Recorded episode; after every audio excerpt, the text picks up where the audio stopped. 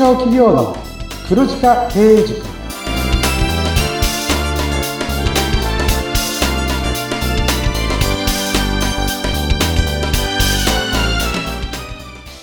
こんにちは。中小企業コンサルの久保木康明です。インタビュアーの勝木陽子です。こんにちは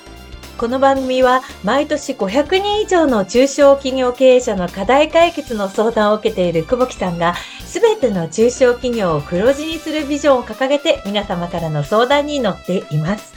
さあ、久保木さん、今日もよろしくお願いいたします。はい、よろしくお願いいたします。えー、この配信の日がちょうどなんとバレンタインデーということで。バレンタインデーの日なんですね。はい。久保木さんになんかちょっと、バレンタインの思い出っていうのを聞くのもちょっとどうかなとは思うんですけれども、何か思い出が、思い出とかバレンタインそうですね。なんかこの年で思い出話を話すのもなんなんですが、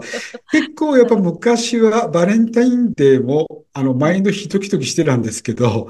さすがに今はもう2月14日を気にすることはなくなりましたね。え、そもそも久保木さんってチョコレートはお好きなんですか？私ですね、チョコレート大好きなんです。うん、まあ、チョコレートに限らず甘いもの好きなんですけど。えー、なので、昔、まあまあたくさんいただいた時もあったんですけど、うん、その時は当然全部すべて食べました。いや、多分ね、あの、今なんだろう、スマホとかで聞いてる方は、このアイコンに久保木さんの写真が出てますよね。はい。ちょっと見ていただきたい。チョコ好きなんだって。そうなんですね。ちょっとまあ、意外とギャップですよね、はい、すごいギャップ萌えですね、これね。ありがとうございます。チョコがお好きで全部食べちゃうっていうことなんでね。また、なので、もしいただけるチョコは全部いただきたいと思います。それは、ギリチョコ的なものでもいいんですか？そうですね。もうギリチョコも喜んでいただいてます。じゃあ、ぜひ皆さん、小脇さんにチョコレートもね、送っていただきたいなと思います。どうもありがとうございます。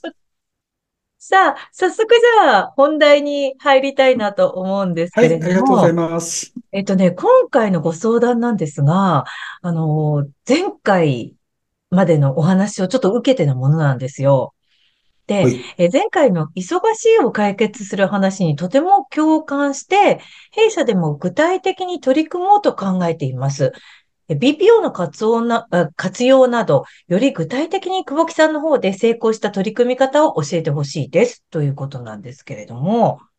あ、ありがとうございます。実はですね、前回3回にわたって、あの、忙しいのテーマってやらせていただいたじゃないですか。私のポッドキャストの中で、実はね、一番聞いていただいた数が大きかったんですよ。わかります。やっぱり忙しいというタイトル見て、やっぱここに興味を持つ社長さんって多いんだなっていうのは思いましたね。本当に、もうこの忙しいの一言で終わってしまうって話も前回ね、までやっていたんですけれども、さあ、この話、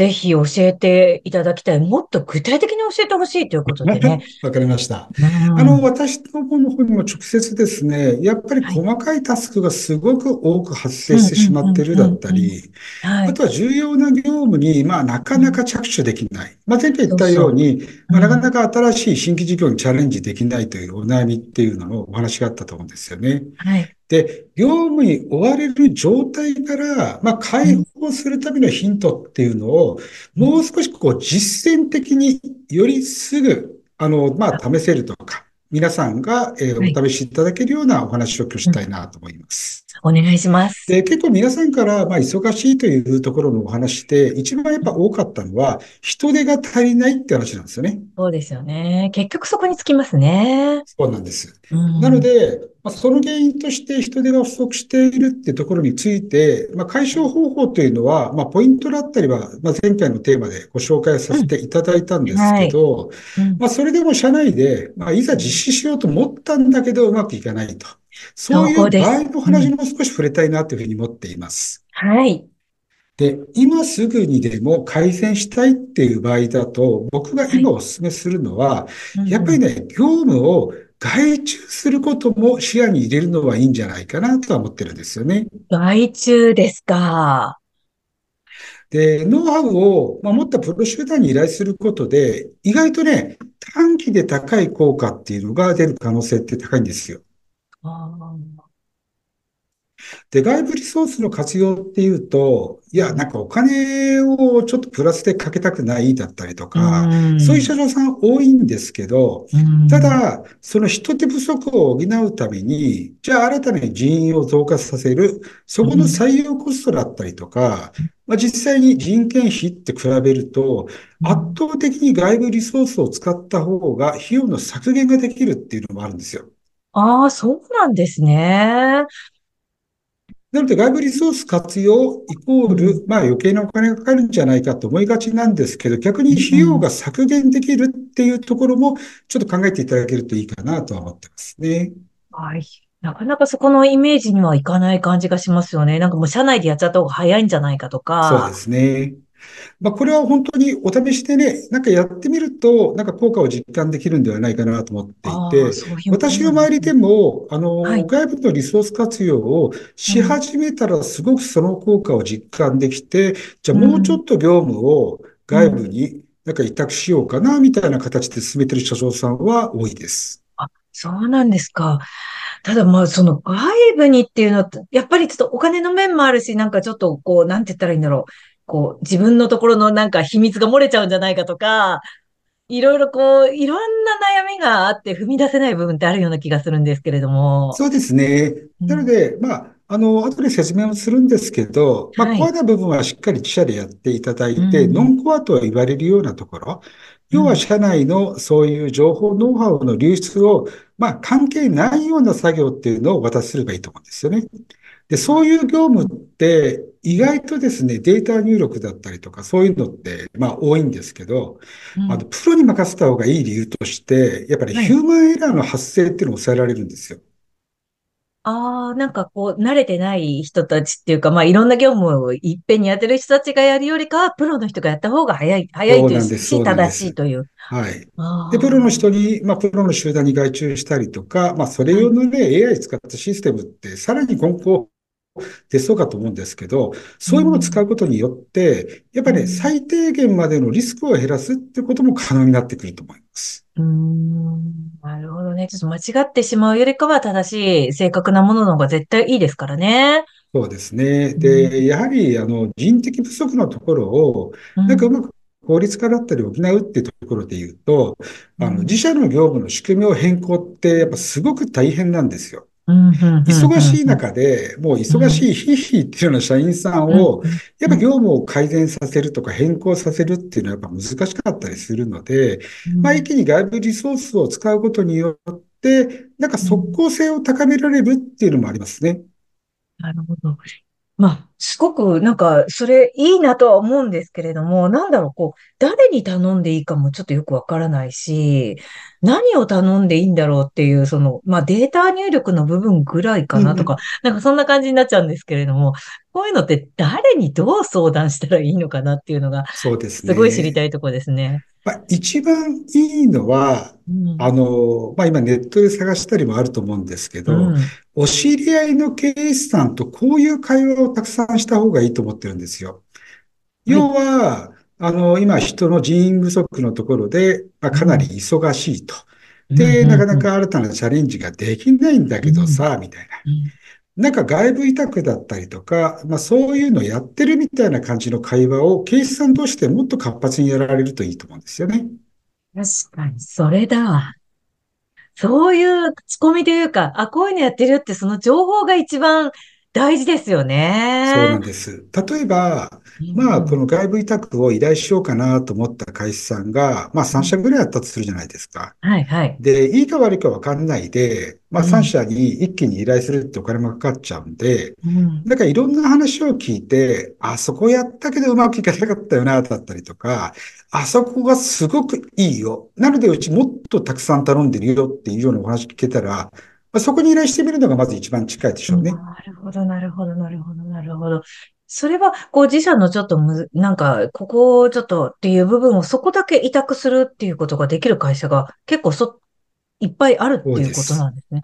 多いです、そうです。なので、まあその委託先のところも特徴があると思うんですよね。例えば、まあ、こういうものが特に強いですよ、みたいな専門性が高いですよ、だったりって、そんなところとかもやっていけばいいかなと思ってるんですよね。これはいろんな情報をなんかいっぱい取っておく必要もあるし、それからその自分のところの何をこう、何が大変なんだろうっていうことを知る必要もあるし、結構いろいろ難しいけれども、一回頼んじゃうと結構簡単にできるっていう感じなんですかね。そうなんです、そうなんです。なので、うん、まあ、ただ忙しいっていうネタで、刑事さん同士で会話しても、うん、まあ変なし、口と言えになっちゃうじゃないですか。はいはい、はい、いや、うちも忙しくてさ、ああ、お宅も本当困るよね、なんていう話になっちゃうでも全然儲からないんだよね、みたいな感じでね。はい。そうです、そうです。それだとね、まあお酒もまずくなると思うので、はい、はい。まあなんか外部委託やってうちうまくいったようだったりとか、なんか情報交換の場っていうのを設けた方が絶対僕いいと思ってるんですけど、そのテーマっていうのがなかなか見出せないんですよね。例えば、いや、この前、なんか、坪木さんのポッドキャスト聞いたら、外部委託いいって言うんで、うちちょっとやってみようと思うんだけどさ、だったり。そしたら他の企業さんが、あ、それ面白いね。ちょっとやってさ、うまくいったら教えてよだったりとか、こういうような、やっぱ情報をしっかり入手して、それをテーマにして会話すると、じゃあ次はどうだった？だったりお話ができるじゃないですか。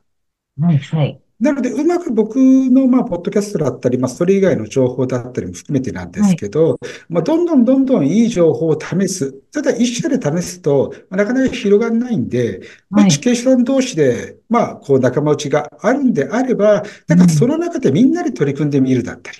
で、その中で、その地域ごとの成功したとか取引先っていうのの情報を共有することによって、まあ、みんながね、まあ、うまくいくっていうことが可能になるんじゃないでしょうかね。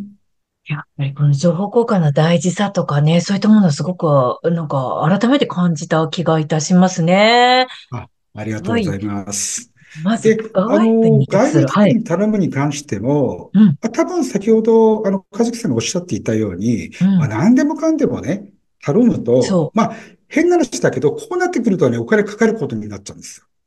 あ、そうなんですね。要は、何でもかんでもではなくって、自分の会社で一旦まあ業務効率化っていうのをやってみて、で、効率化これはできないよっていうところを外部委託に流すようにすると、あの全体の費用削減だったり効率化を図れるんですよね。なるほど。この業務効率化っていうのもなかなか難しそうですね。そうですね。次回はちょっとこの業務効率化に関してお話しさせていただきましょうか。はい、あの、BDO だったり外部委託に依頼する手前のところで、まず準備段階で会社が何をするのかってお話をしたいと思います。はい。業務効率化、こちらも興味津々でございますね。えー、ぜひ次回も楽しみにしていただきたいなと思います。中小企業の黒字化経営塾では皆様からのご相談もね、お待ちしております。そして番組のインスタグラムとかノートもあるんですよね。そうですね。あの、改めて、まあ、僕の音声聞いた上で、まあ、本当にね、僕のポッドキャストってメモ取る必要ないんですよ。なんでかっていうと、あの、ノートの方に全部ね、あの、持ち起こして書いてあるんで、で、それ見ていただいた上で、まあ、印刷してね、はい、経営者として持ち寄ったりとか、あとは情報交換などに使っていただけたら嬉しいなって考えています。確かに、ここがこの情報交換の発信元みたいな感じになると、すごくいいですよね。こういうのがあったんだけど、ね、そうしていただけると、僕も非常にあの、ポッドキャストをやっていて嬉しいですね。はい、はい、ということでね、詳細は説明文ご覧いただきたいなと思います。えー、ここまで聞いてくださって本当にありがとうございました。中小企業の黒字化経営塾、お相手は中小企業コンサルの久保木康之とインタビュアーの勝木陽子がお届けいたしました。それではまたお会いしましょう。はい、お楽しみに。